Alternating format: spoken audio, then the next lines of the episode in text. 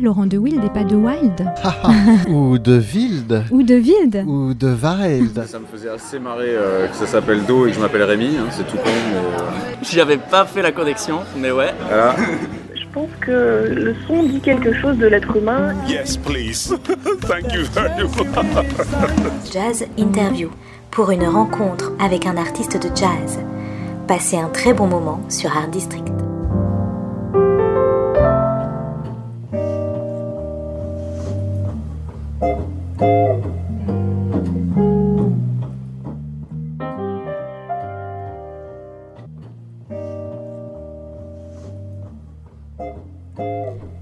Bonjour à tous, il est 14h sur Art District Radio, c'est l'heure de Jazz Interview avec Serge Mariani. Bonjour Serge. Bonjour Julie et bonjour à notre invité d'aujourd'hui Stéphane Huchard. Bonjour Stéphane. Bonjour Serge. Et bonjour Julie. Hmm, bah oui, ah oui, c'est important. euh, Julie. Bonjour, bonjour Serge. Je vous laisse donc avec votre invité. Oui, merci s'il vous plaît, laissez-nous Julie. Merci euh, Stéphane d'avoir accepté euh, l'invitation euh, sur Art District Radio pour, comme je le dis chaque fois, je crois, trois sets de jazz interview. Nous allons mieux faire connaissance aussi avec vous et avec votre album intitulé Off Off Broadway chez Jazz Eleven. Un album de reprises, de standards, de musical, comme on dit, de Broadway, hein, la célèbre avenue et ses, et ses cabarets, euh, plus ou moins connus de nous, hein, ces standards. Mais en fait, ça n'est pas un album de reprise. On va le voir plus tard, on en parlera plus en détail. En tout cas, pas dans le sens euh, reprisé comme on ferait d'une chaussette ou d'un batroué, comme l'un des titres interprétés d'ailleurs sur votre album, repris, Darn That Dream, euh, qui veut dire repriser, repriser ce rêve un petit peu. C'est ça, hein, Stéphane c'est ça. qui a été notamment chanté par, euh, par Billie Holiday. Mais enfin bon, c'est pas c'est pas la seule, mais enfin c'était une- forcément les interprétations de Billie Holiday sont toujours un peu remarquables. Euh, donc euh, interprété par votre trio de, moi je dirais de commandos rompus aux, aux opérations musicales les plus audacieuses. Nous parlerons donc de l'album lui-même dans le dernier set hein, de l'émission, dans le troisième. Parlons d'autre chose, mais aussi de la même chose en fait en même temps, hein, de musique, de batterie aussi. Et voici ma première question. Vous avez 7 ans lorsque vous découvrez la batterie et 15 quand vous découvrez le jazz en 1979, si les informations sont bonnes. Oui, Qu'est-ce que vous avez donc fait pendant ces 8 années? Pas grand-chose. si, si, non, j'exagère un peu. Non, en fait, euh, entre, entre ces deux âges, j'ai passé le plus clair de mon temps à essayer de jouer de la batterie, euh, étant totalement autodidacte. Vous aviez une batterie ou vous tapiez sur Alors, les- mais, mais euh, de toute façon, à force de taper sur les casseroles, mes parents ont vite compris le message. Donc, euh, j'ai eu, oui, des, des- des petites batteries. La Ouais. première étant une batterie avec des Mickey et des Donald dessinés dessus. Donc, Mhm. au fur et à mesure, la batterie est devenue un peu plus jouable. et et, il est vrai qu'à l'âge de 15 ans, j'ai eu envie de, de tout arrêter. euh. Enfin, en, fait, euh, je, je faisais beaucoup de rock à l'époque. Mhm, mhm. Voilà, Parce que papa et maman sont, sont... Non, papa, papa était musicien. Alors, Oui, je sais pas était si- sais plus si c'était profi- il était non, accordéoniste. non, il n'était pas Il jouait, professionnel, il était, euh, il était euh, vraiment amateur, il aimait, Mhm, il aimait, euh, il jouait de l'accordéon en fait. Les balles et des choses comme Voilà, ça, les on faisait des, des balles de famille, euh, Voilà. notamment. On jouait tous ensemble. Et le Euh, frère, Mon donc frère jouait du piano à l'époque. Et vous les avez rejoints un moment avec la, les... La oui, batterie, oui, euh, tout jeune, tout jeune, oui, oui. C'était, je me souviens, je crois que je dois avoir des photos où j'ai 8-9 ans, quoi. Donc, euh, j'ai j'ai découvert la musique euh, par ce, ce biais-là, euh, la musique vraiment populaire, mais pas au sens péjoratif Mhm, du terme, quoi. sûr, la sûr. musique. Mon père, il écoutait de tout, en fait. Mhm, c'est ça qui est Euh, l'essentiel. des fois, il revenait avec euh, une dizaine de vinyles. Il avait craqué un quart de sa paye. euh, euh, voilà, On dans- connaît dans ça, ses albums. Et puis, et puis euh, bah, dedans, il y avait un peu de tout. Euh, il y avait de la musique afro-cubaine, euh, il y avait de la musique brésilienne. Il y avait aussi euh, des chanteurs euh, populaires de l'époque. Euh, Parce que là, on est, on est, on situe un peu le, le contexte. On est au tournant des années, on est plutôt au milieu des années, euh, début 70, quoi. ouais, début 70. Voilà, ouais. hein, Ouais, d'accord. Donc il y a toute la pop psyché, le rock psyché Voilà, aussi, et- et, autres ouais. euh, progressifs. Enfin bon, après Voilà. tous les styles. euh, Et, et donc mon père n'écoutait absolument pas cette musique-là, hein, mais, mais j'ai eu deux trois quand même euh, euh, chocs, euh, notamment euh, il m'a fait découvrir euh, Elis Regina. Ouais. Euh, un jour, il est arrivé avec un disque d'Elis Regina et ça m'a jamais quitté depuis, cette Ah, passion pour la musique brésilienne Bien notamment. Et, euh, et puis après, c'est mon frère aîné qui m'a fait découvrir des, des choses euh, comme les Floyd, euh, Mm. euh, Genesis, Yes. Mm, bien sûr. ouais. Euh, et donc, je suis arrivé tout doucement vers le jazz par la, le, le- La fusion. le rock progressif Et la fusion. et la fusion par la suite. Et c'est bien après, enfin bien après, euh, au bout de quelques années, où je me suis passionné pour cette musique, euh, que j'ai fait une espèce de parcours inverse. Euh, je suis remonté dans le temps euh, pour découvrir évidemment les, les grands classiques Ouais. et, et évidemment les, Mm. les- les standards. Mais justement, alors puisqu'on parle de grands classiques, ou de, de ceux qui allaient le devenir, si on, si on s'ancre sur 79, euh, c'est une année qui est, qui est assez intéressante euh, lorsque vous êtes censé découvrir le jazz. Déjà l'année elle-même, il y a quand même euh, un album Special Edition de Jack de. Ouais. Euh, Il y a Paul Motian aussi, Le Voyage. Donc ça, on est quand même dans les batteurs. Max Roach. Avec Anthony Braxton. Mm. Euh, sinon, après, il y a Art Paper. Euh, Il y a Martial Solal qui, qui, qui- qui produit un album, de, si c'est exact pour l'année, Four Keys, ça s'appelle. Et puis, euh, bon, il y a d'autres choses. Il y a des Weather Report, il y a des Pat Metheny, bien sûr. Moi, Donc déjà, on est dans une grosse ambiance. Voilà, je précise que entre à jazz et rock, ouais. à cette période-là, j'étais vraiment dans le trip Weather Report, voilà, bien sûr. Herbie Hancock, le- toute sûr. la période Headhunters, Mm, mm. tout ce qui s'est fait à cette époque-là, quoi. Ouais, c'est un peu après que j'ai- découvert euh, Mm. euh, d'autres euh, références de ce type-là, mais, mais, mais voilà, ça s'est fait un peu au fur et à mesure, et puis au fur et à mesure des rencontres aussi. Je Mm. crois que c'est très important euh, dans la vie d'un musicien, c'est de rencontrer d'autres musiciens qui vous font découvrir des choses, ou pas forcément des musiciens d'ailleurs. Moi j'ai des, des amis qui sont, pas, qui sont amateurs et qui m'ont fait faut, découvrir un tas bien de sûr, choses. absolument. Et euh, comme je suis d'une nature euh, assez curieuse, voilà, j'ai toujours Mm. eu envie de, de ça. Donc entre 79 et 99, qui est la date de votre euh, officielle, la date officielle du premier album que vous allez euh, Ouais. réaliser, enregistrer, euh, vous, vous donc vous vous baladez dans les clubs, vous jouez avec beaucoup de gens, vous commencez à devenir un batteur de jazz euh, estampillé Oui. comme ça. Oui, oui, j'apprends, j'apprends mon métier. euh, je, je- donc j'ai fait tout un cursus à l'école Agostini parce que je me Mhm, sentais mhm. vraiment euh, extrêmement limité techniquement. et donc Pour le jazz, pour le oui, jazz. en- à, à- à l'âge de 15 ans, j'ai décidé effectivement d'arrêter les petits groupes que, que je faisais et puis de me consacrer vraiment pleinement à l'instrument. Hmm. Pendant, pendant 4 ou 5 ans, j'ai travaillé euh, euh, 7, 8 heures par jour euh, euh, pour essayer de, non pas de d'égaler, mais ne- voilà, j'avais Mm. des, des, des batteurs, euh, des batteurs que je voulais euh, Suivre. les suivre euh, et, et- et je me disais que c'était le seul moyen d'y arriver, c'était ça. Quand je suis parti de, de cette école, j'ai commencé à, à errer vers, dans, dans une autre école de jazz qui s'appelle qui s'appelait le CIM. Et euh, c'est une école, je ne sais plus si elle existe encore cette école, mais ça a été euh, euh, un lieu où il y a énormément de musiciens de Mhm, jazz mhm. Qui, sont passés qui sont Ouais, passés. D'accord. Et là, j'ai rencontré euh, les premiers. Comment vous écrivez co- Comment vous le de- CIM, euh, Centre d'information musicale, D'accord. Hmm. et euh, qui se trouvait rue de Doudoville, je Mhm, crois, mhm. et, et qui dans ces années-là avait vraiment, euh, c'était la seule école où on pouvait apprendre cette musique. Il n'y avait pas de département de jazz dans les conservatoires à l'époque, Uh-huh, uh-huh. et, euh, et donc j'ai commencé à côtoyer des musiciens qui, qui prenaient des cours là-bas, et j'ai rencontré euh, euh, Louis Winsberg, par exemple. Mhm. Euh, voilà, et bien d'autres encore qui étaient euh, étudiants à l'époque. Et puis, on avait tous 20 ans et, euh, et on a commencé à jouer ensemble. Et, et puis voilà, ça s'est fait un peu Mm. comme ça. Quoi. Donc là, on a évoqué le premier album qui, a- pour titre Tribal Traquenard, Traquenard, pardon, Tribal Traquenard, qui a eu quand même un prix en 2000, hein, déjà, premier album, le Ah, Django Django d'Or. Donc on, en reparlera un petit peu plus tard. Et en 2002, alors là, vous vous emballez, hein, si je puis dire, un nouvel album, à peine trois ans plus tard, c'est Tout Acoustics. Oui. Je le prononce comme ça parce que c'est déjà un subtil jeu de mots. On, sait que, on va Ouais. voir que vous aimez bien Crois les jeux de mots valises. d'Astérix, en fait. Voilà, un peu, c'est un personnage d'Astérix. Alors c'est tout à coup, hein, il y a tout à moi j'en entends Mm. tout à dedans, acoustique bien sûr, et sticks, les baguettes, Oui. les baguettes du batteur. hein. Mm. Donc ça c'est tout un super programme hein, euh, déjà pour, pour l'avenir aussi. Puis c'est un, un peu le, le- c'est sans doute l'album euh, à partir duquel vous allez euh, rayonner, j'imagine, après Oui. développer les choses. Euh, Tribal Track. Enfin, je revendique tout, Ah oui, tous mes sûr. albums, évidemment, mais c'est vrai que le, le premier album, il y a toujours, quand on l'écoute euh, avec du recul, il y a toujours des choses qu'on ferait différemment quelques années après.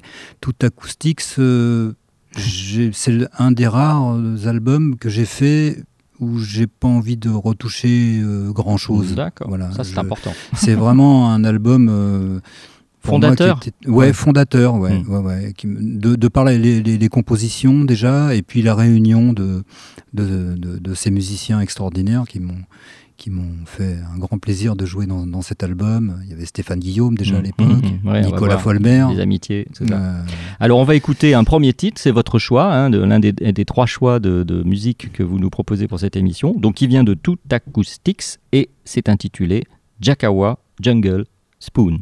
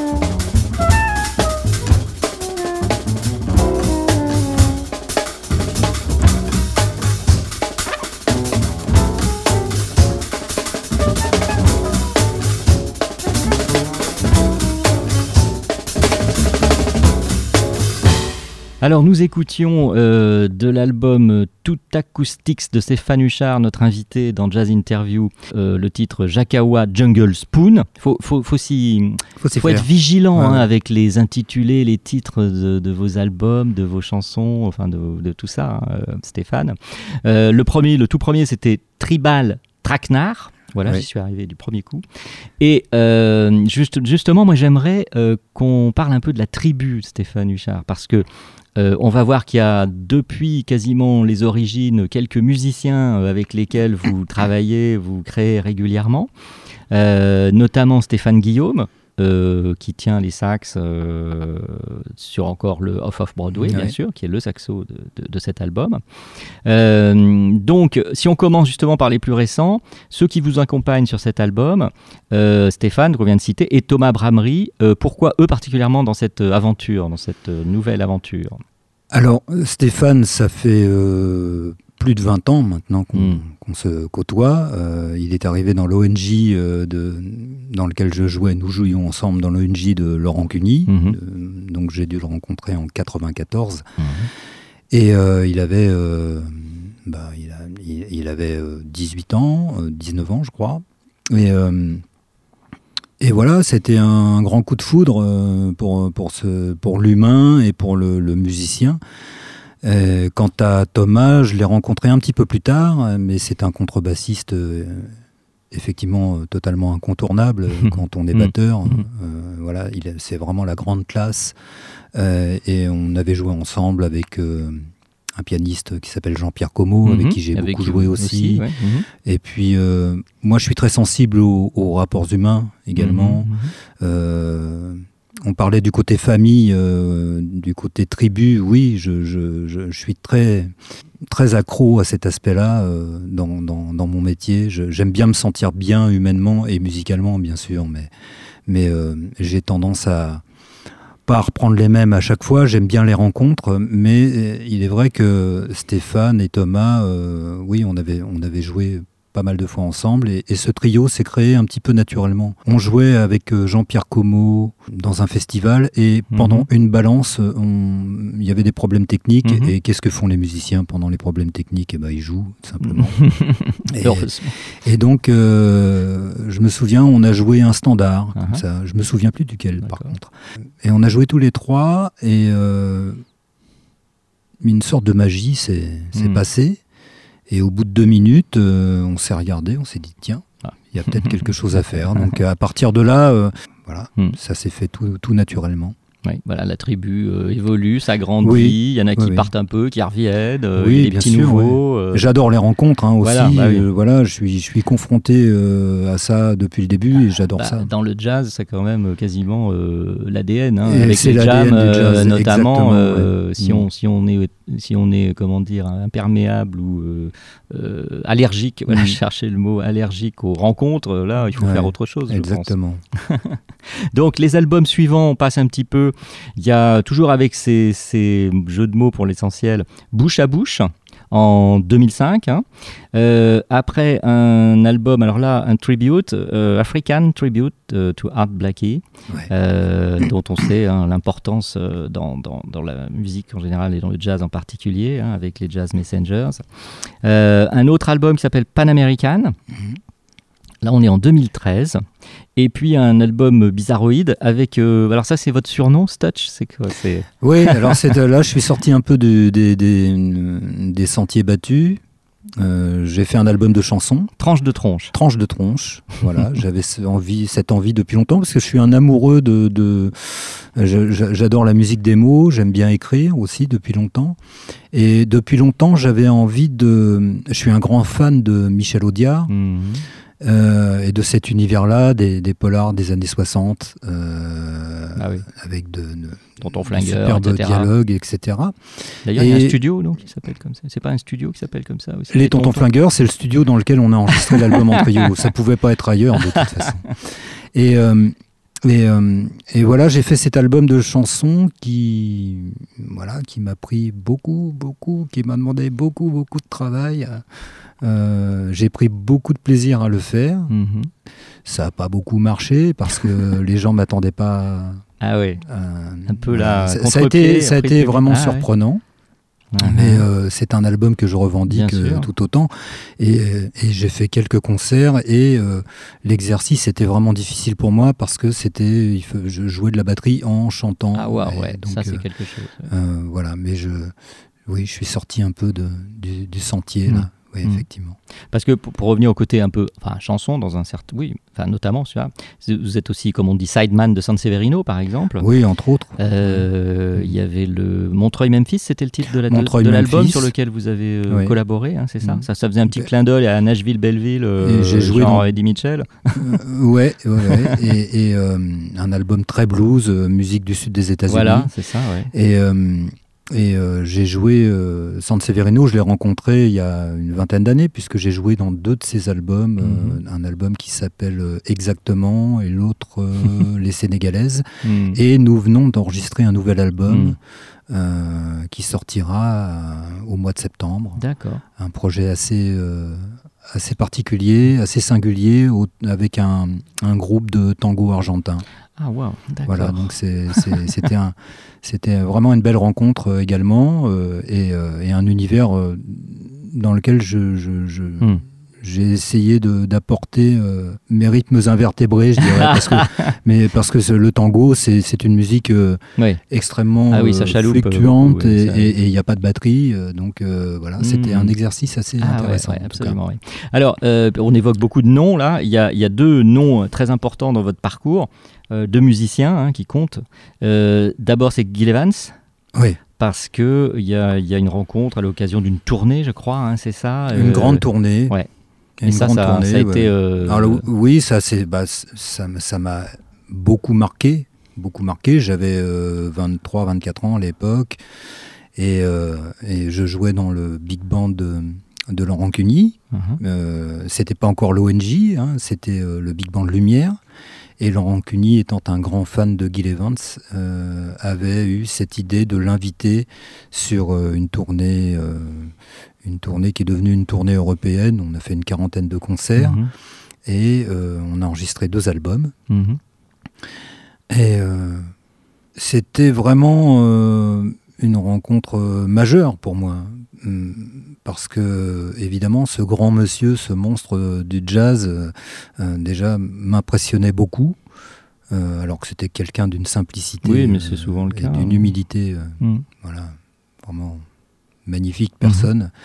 Et je sais une chose, c'est qu'il y a eu l'avant Guil et l'après Guil. C'est-à-dire en quelques, en quelques semaines, l'orchestre jouait vraiment différemment. Hmm, Il nous, a, il nous Hmm. a inculqué une espèce de, de, de façon de jouer. de- Avec ses arrangements ou... Oui, avec ses c'est un arrangements. Alors, il génial arrangeur. ouais. oui, oui, un génial arrangeur. Et puis, euh, euh, le big band jouait. euh, on était un peu scolaire au départ et, et à la fin, c'était totalement explosé. il, nous a, il nous a vraiment libérés, Ouais. il nous a donné confiance en nous. Voilà, je- je- pour moi, c'était une très très belle aventure. Je me souviens, il y avait Stéphane Belmondo aussi à l'époque, oui. euh, Mhm, on- qui mhm. était, euh, évidemment, on a le même âge, donc Pareil, on, ouais. on avait Tout à, petit. à peu près, oui, tout petit.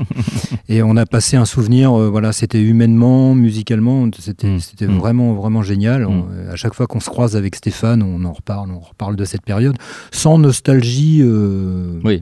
Voilà, on n'est pas, on est, on n'est pas là à dire que c'était mieux avant, etc. Mais enfin, c'est vrai que ça compte dans la vie d'un musicien, ouais. d'un jeune musicien de jazz, de rencontrer ce monstre. Alors il y a un autre nom euh, important pour d'autres raisons et on va surtout l'écouter, c'est Keith Jarrett. Euh, Keith Jarrett avec un extrait que vous avez choisi maintenant euh, de l'album Belonging, Euh, c'est Spiral Dance de Keith Jarrett qu'on écoute tout de suite.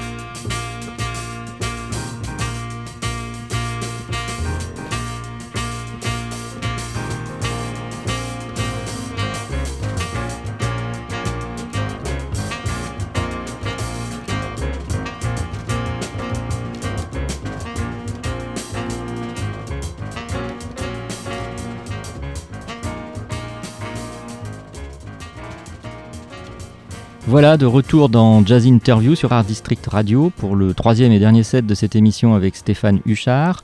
Et là, on vient d'entendre euh, le deuxième titre qu'il avait choisi pour nous, euh, Spiral Dance de Keith Jarrett dans l'album fameux Belonging avec le quartet euh, Belonging aussi, comme on l'appelle aussi, ou le quartet européen. Ça, ça date de 74, donc moi, c'est l'année, c'est un an avant le, le, célébrissime aussi Köln Concert.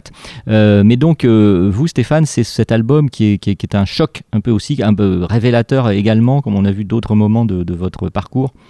Oui, c'est un album qui a vraiment changé un petit peu. Il y a, quelques rares albums comme ça dans la vie d'un musicien qui, qui, vous changent un peu la vie, quoi. Hmm. C'est qui, qui, qui, change la vision euh, de, de, de, la musique, qui, qui donne envie d'aller de l'avant cet album Belonging, oui, je l'ai pris en pleine poire. Euh, je ne l'ai pas découvert euh, à l'époque de sa sortie, j'ai dû le découvrir 2-3 euh, ans après. Mhm, mhm. Et, c'est vrai que ce quartet, le quartet européen avec Palais Danielson, Jan Garbarek et, et Jan Christiansen, qui est un batteur absolument génial. Oui, pardon, je vous interromps, mais c'est la question qui, me trottait dans la tête là, depuis 30 secondes. C'est quand, vous dites je l'ai pris en pleine comment vous. Vous êtes batteur, donc cet album, c'est avant tout, je dirais, l'album d'un pianiste. C'est quand même euh, Keith Jarrett. Qu'est-ce qui vous. Qu'est-ce qui vous impressionne bah, C'est déjà le son du groupe. Bien sûr. Parce que là, notamment dans, ce, titre-là, euh, Spiral Dance, il n'y a pas de solo de piano. Il y a un solo de contrebasse, hmm. et il y a surtout cette espèce de, de transe, hmm, il y a une espèce de hmm, rythmique comme ça qui avance, qui avance, qui avance, et il y a une transe, et là il y a vraiment une, une, espèce de matière euh, incroyable, de son, de, de là on sent que ces musiciens ils sont vraiment fédérés évidemment par euh, Keith Jarrett, mais, mais mais c'est euh, voilà, c'est très rare d'avoir ça dans, dans, la musique, je trouve. Et, et, et évidemment, cet album, il est, il est construit de cette manière-là, du début à la fin. C'est une, merveille pour moi. Mmh, c'est sûr. Euh, alors, il y a un album aussi euh, qu'on peut prendre en pleine euh, tronche pour reprendre un mot de votre vocabulaire. C'est le vôtre, là, Off Off Broadway. Donc, moi j'ai révisé un petit peu parce qu'au départ je me suis dit, mais qu'est-ce que c'est que ce off off Broadway Pourquoi est-ce qu'il nous fait deux fois off? Alors donc j'ai vu lu que le off-off Broadway, c'est un terme très technique, enfin, technique en quelque sorte, qui euh, désigne des spectacles qui ne sont pas dans le, ni dans le Broadway officiel, ni même dans le off-Broadway. C'est une question de taille de salle et de, voilà, de notoriété des trucs. Et le off-off-Broadway, on va dire que c'est joué pour, euh, pas, pas la famille, mais ouais, voilà, 100 personnes, enfin des petites salles quoi, dans lesquelles les gens font. Voilà, ça. Alors, euh, pour information, c'est Stéphane Guillaume qui a eu l'idée de, de, ce titre. Uh-huh. Et je tiens à préciser d'ailleurs que même si l'album est un petit peu plus à mon nom, parce que je, voilà, j'ai produit l'album et j'ai eu envie de, le faire. Et euh, c'est vraiment un collectif. Euh, voilà, je, je, tiens à le préciser à chaque fois. Et donc, euh, Stéphane Guillaume a eu cette idée d'appeler de, euh, le disque Off Off Broadway. Moi, ça m'a plu et j'ai hmm. trouvé l'idée intéressante par le, le, fait que ce soit un trio très, très épuré. Hein, mhm, mhm. ah oui, on est dans le... de, l'absence d'instruments un type piano ou guitare. Voilà, parce que c'est saxo, vous, batterie euh, et, et, j'ai trouvé l'analogie assez intéressante avec les, les, les petites jauges et, hmm. Euh, hmm. et puis, euh, et puis savoir qu'il y a plein de petites choses qui donnent des grandes choses. Absolument. Des fois. ah oui. Aussi, hmm. voilà. Donc. il vaut mieux faire le parcours du petit vers le plus grand que, que, que l'inverse. a priori, pas pour le succès d'un spectacle, j'entends. Hein.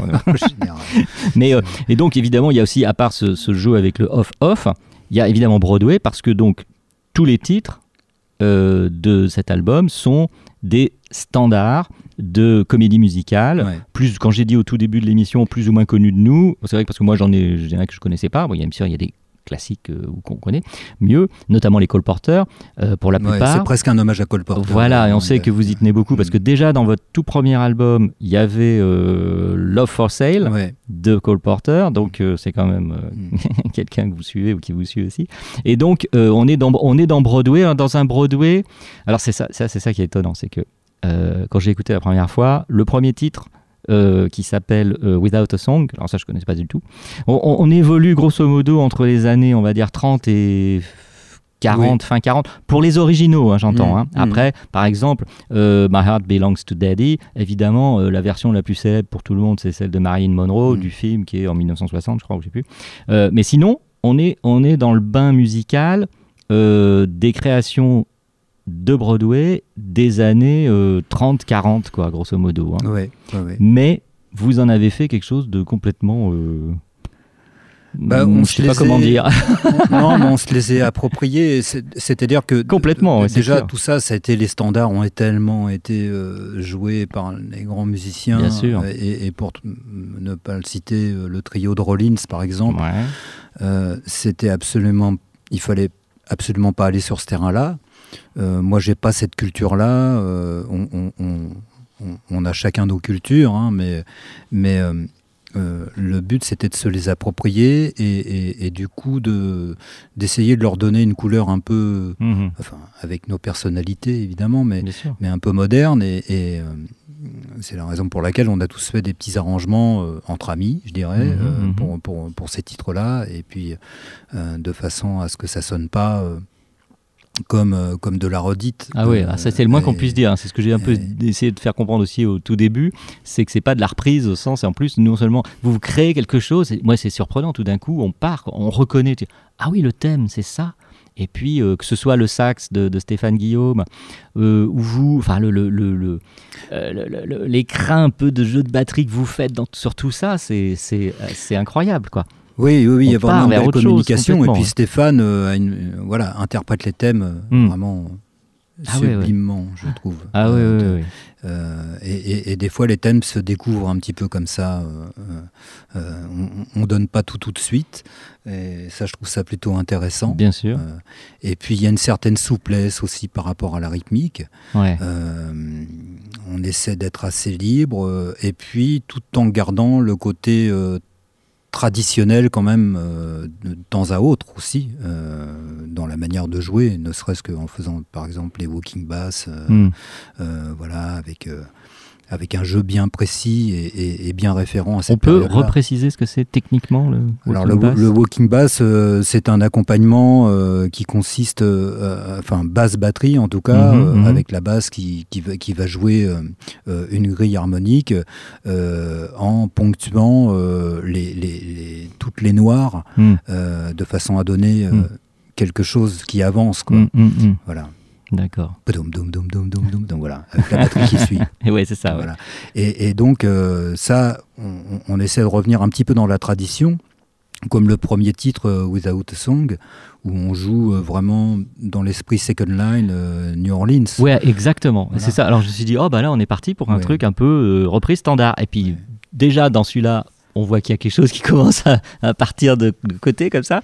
Et puis dès le deuxième, alors là, Voilà, il y a, il y a un petit peu, il y a plein de, il y a plein de recettes un petit peu différentes, euh, même s'il y a, pour moi, il y a quand même une unité dans, dans cet album, hein, de son et de, de, de jeu.